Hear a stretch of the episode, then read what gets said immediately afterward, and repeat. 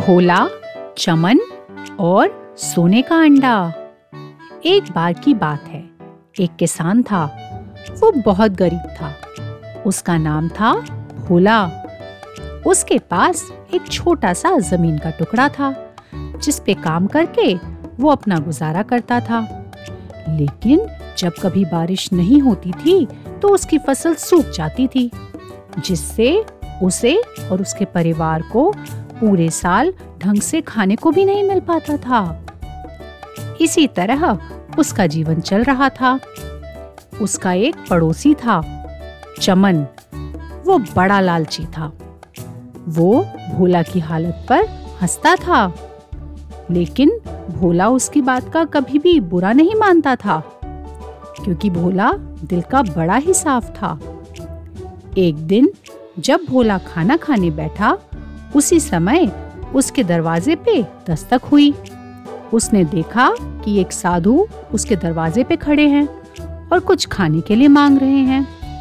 भोला के पास जो भी कुछ था, उसने साधु को खिला दिया और खुद वो भूखा रह गया। इसे देखकर साधु खुश हो गए और उन्होंने भोला को एक जादुई मुर्गी दी, जो सोने का अंडा देती थी। साधु ने भोला से कहा, ये मुर्गी रोज एक सोने का अंडा देती है। तुम इसे बेचकर अपना भरण पोषण करना। इसके बाद साधु वहाँ से चले गए। भोला बहुत खुश हुआ और मुर्गी को पालने लगा। अगली सुबह मुर्गी ने एक सोने का अंडा दिया। भोला अंडा लेकर बाज़ार में बेचने के लिए गया। वहाँ उसे एक सोनार मिला। सोनार ने उस अंडे को अच्छे से देखा और जो उसे ठीक लगा, वो पैसे दे दिए। भोला ने उन पैसों से घर का सामान खरीदा और घर आ गया। इसी तरीके से रोज मुर्गी अंडे देती रही और भोला उन अंडों को जाके सुनार के पास बेच आता था। ऐसा करते करते धीरे धीरे वो अमीर होने लगा।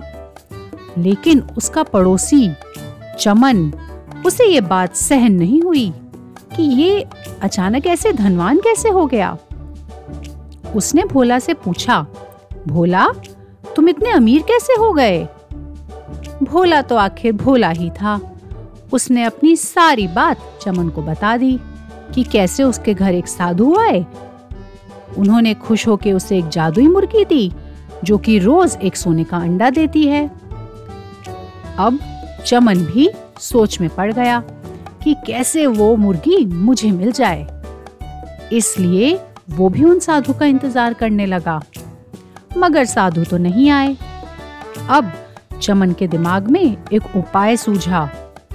उसने उस मुर्गी को हथियाने का एक प्लान बनाया।